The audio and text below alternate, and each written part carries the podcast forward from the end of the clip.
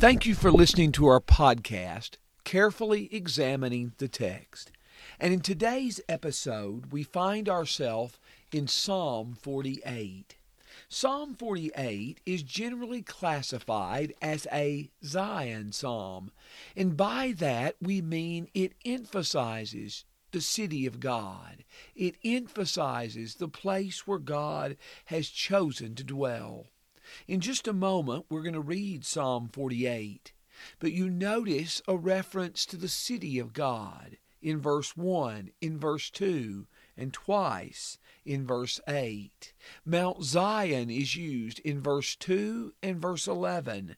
The term Zion is used by itself in verse 12. And then in verse 1, or verse 9, excuse me, the term temple is used. But I also want you to notice as we read this psalm, this psalm will begin and end not with a mention of Zion, but with a mention of God. So, this psalm, while it is a Zion psalm, it is a psalm about the city of God. It is more about the God who dwells in this city. Listen to these words Psalm 48, a song, a song, a psalm of the sons of Korah.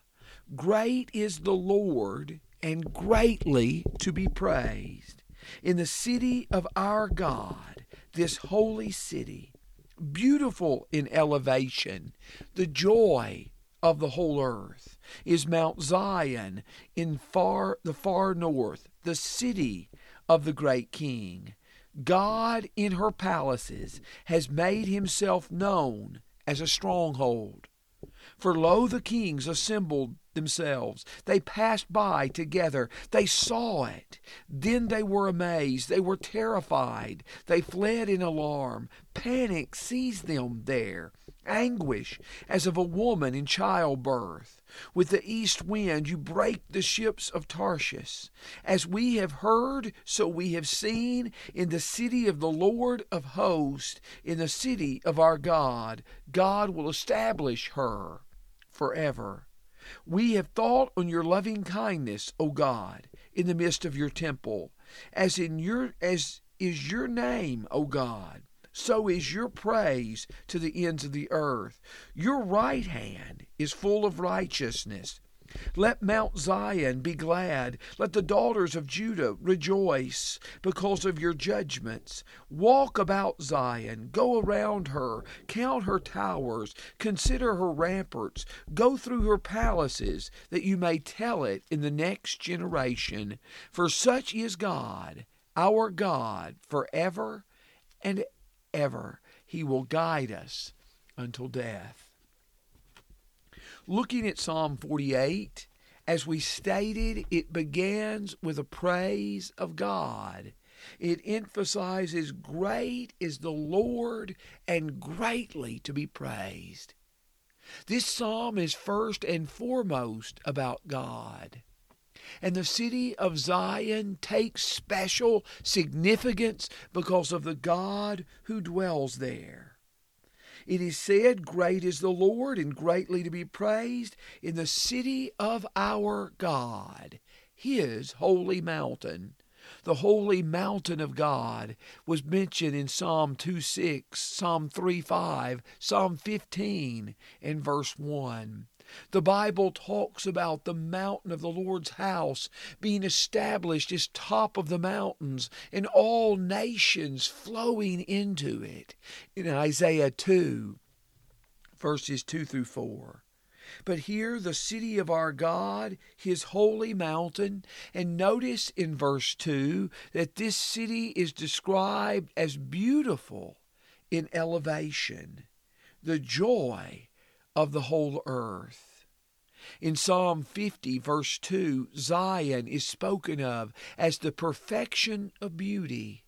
In Lamentations 2:15, Jerusalem has been destroyed, and it's and they are lamenting the destruction of the city, but it is described as the city that was described as the perfection of beauty, a joy to the whole earth. Now, the natural beauty of Zion would not surpass that of other Palestinian mountains. As one writer said, geographically and aesthetically, there is nothing remarkable about Mount Zion. It's neither as high nor as attractive as the mountains around it. Even the Bible itself bears witness to the fact that the mountains around Jerusalem are higher than it is in Psalm 135 in verses 1 and 2. Contemplate that. Maybe this passage is about something more than a literal city. But in verse 2, beautiful in elevation, the joy of the whole earth, is Mount Zion in the far north, the city of the great king. In the New Testament, in Matthew 5 35, Jesus warned us not to swear by Jerusalem, for it is the city of the great king. But here, Mount Zion is said to be in the far north. Now, the word north is a translation of a Hebrew word, Zaphon, that some believe should be transliterated here. Zaphon held the significance to the Canaanites that Olympus did to the Greeks. It was a place where the gods dwelt. And in Canaanite theology, on Mount Zaphon, gods such as Baal met but what you see here is that Mount Zion is described as Zaphon, or it's described as being in the far north. As Peter Craigie says, the psalmist is affirming that all the aspirations of the people on earth for a place on earth for the gods to dwell are fulfilled in Mount Zion. Mount Zion is the real dwelling place of the true God, and not on Mount Zaphon or Mount Olympus or any other place. It is this city in Mount Zion in the far north that is the city of the great king. God is in her palaces, verse 3 says. He has made himself known as a stronghold. God is the chief resident of the city. God is the stronghold and the protection of the city. And this city strikes fear in the heart of those who would want to destroy it, as verses 4 through 8 describe. Verses 4 through 8 describe the kings of the earth the kings of the earth binding together, assembling themselves together, and seeing this city of Zion, and being amazed, being terrified, and fleeing in alarm.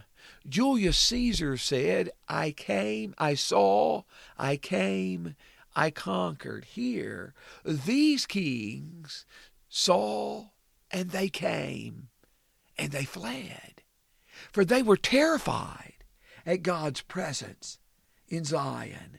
They assembled themselves, they saw the city, but they are terrified, and in alarm they flee away, and panic seizes them. Anguish as of a woman in childbirth. Anguish seizes them. The east wind comes and breaks the ships of Tarshish. The ships of Tarshish were particularly notable in the Old Testament as mentioned in the time of Solomon, 1 Kings chapter 10 and verse 22, as mentioned in Ezekiel 27 verses 25 and 26. But you see God sends the wind to break in two these mighty ships in ancient Near Eastern theology, Baal was believed to control the storm, but it's not Baal who controls the storm. It is the Lord Yahweh who controls the storm and can break the ships in pieces. In the city of our God, these things have happened. And the writer says, We have heard, and so we have seen. We've witnessed the spectacular power of God in defending the city. Verse 9 stresses God's loving kindness, and it says, We've, we've thought on your loving kindness, O God, in the midst of the temple. In the midst of the temple, they are contemplating God, God's glory, God's loving kindness. We've thought on your loving kindness, O God, in the midst of your temple. As is your name, O God, so is your praise. In the ends of the earth, your right hand is full of righteousness. The loving kindness of God is perhaps his most important quality on the pages of the Old Testament. And as these people were in the temple, they contemplated that loving kindness in verse 9. God's righteousness, His righteousness and His justice are characteristic of His throne. But verse 10 says, Your right hand is full of righteousness.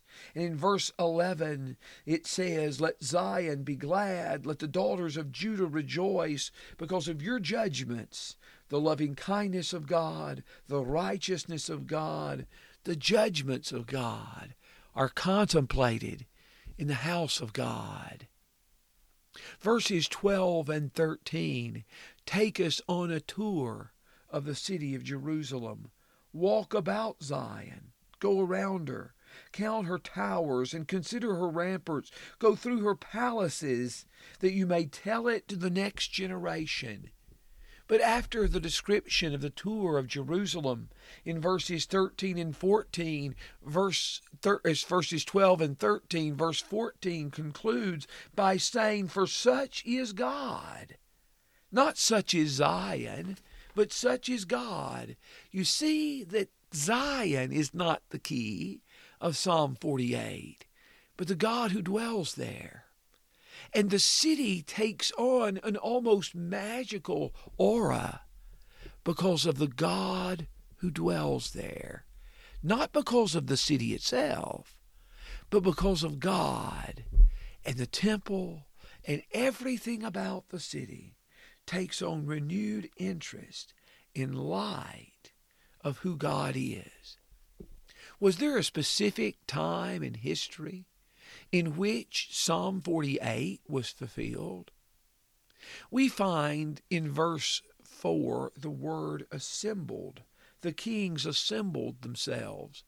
That word is used in Joshua 11, verse 5, of kings in the northern part of Canaan assembling themselves to fight against the army of Joshua. They were defeated in that quest. In 2 Kings 18 and 19, we read of Sennacherib invading the city of Jerusalem and bringing mighty forces, the most powerful army on the earth. And yet God killed 185,000 outside the city walls of Jerusalem. In these events, we see the type of things described that are described in Psalm 48 in verses 4 through 8. We see a powerful God who defends and protects his city. These words found a fulfillment in those events, but these words find a deeper fulfillment in Jesus. Psalm 48 is exalting this city, Zion, the temple Zion because it embodied the presence of God. But what was embodied in the temple and what was embodied in the city was fulfilled in Jesus. You remember in John 2, after Jesus cleansed the temple, they asked, What sign do you do?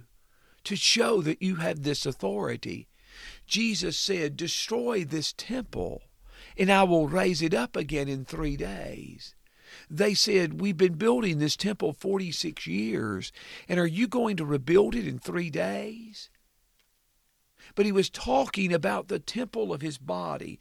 That's in John 2, verses 13 through 22. You see, Jesus is God dwelling among man. And Jesus fulfills all the temple was meant to embody. We see that in John 2. We also see that in John 4. In John 4, when we see the Samaritan woman speaking with Jesus, she asked him whether we should worship, whether people should worship in Mount Gerizim, where the Samaritans worshiped, or in Jerusalem. Jesus said we should worship in Jerusalem. But the hour is coming in which now is in which the true worshipers will worship the Father in spirit and in truth. Yes, Jerusalem is the place where men ought to worship. It is the city of which Psalm 48 is written.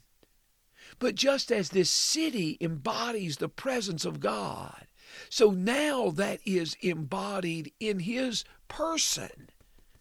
Jesus is saying in John 4, verses 19 through 24.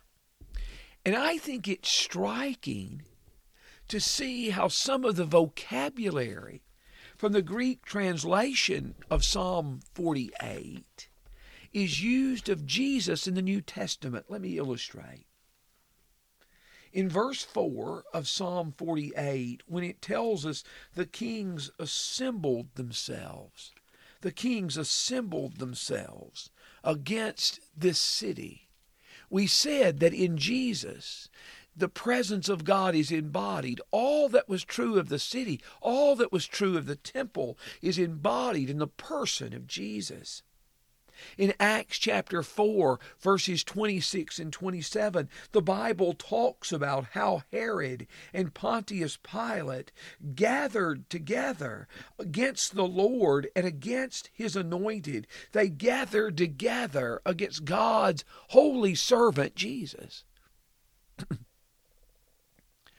The word gather together in Acts 4 26 and 27 is the same Greek word used in the Septuagint of Psalm 48, verse 4. You see, the kings of the earth gathered together, they assembled themselves against the Christ. They assembled themselves, and the text says they saw it in Psalm 48, verse 5. They saw it and they were amazed. Now, the word that is used and translated amazed in the Greek translation of the Old Testament from Psalm 48, verse 5, is used in the New Testament of Pilate being amazed at the silence of Jesus before him. Matthew 27, verse 14, Mark 15, verse 5. It's used of Pilate in Mark 15, verse 44, when they came to Pilate and told him that Jesus was dead already. He was amazed.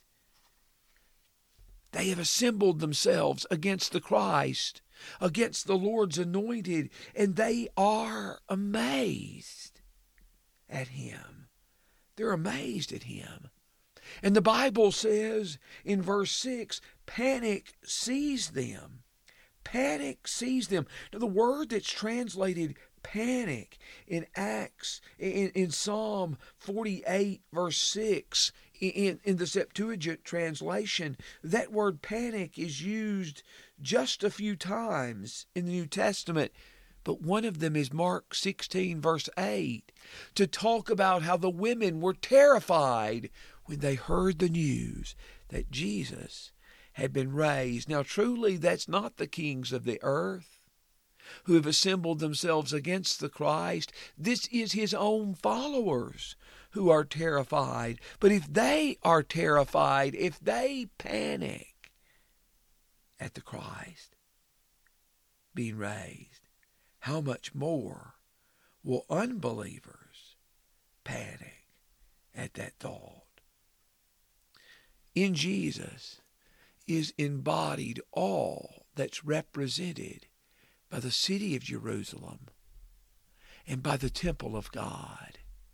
In Jesus, God's presence with man is seen. And this psalm finds its greatest fulfillment in him.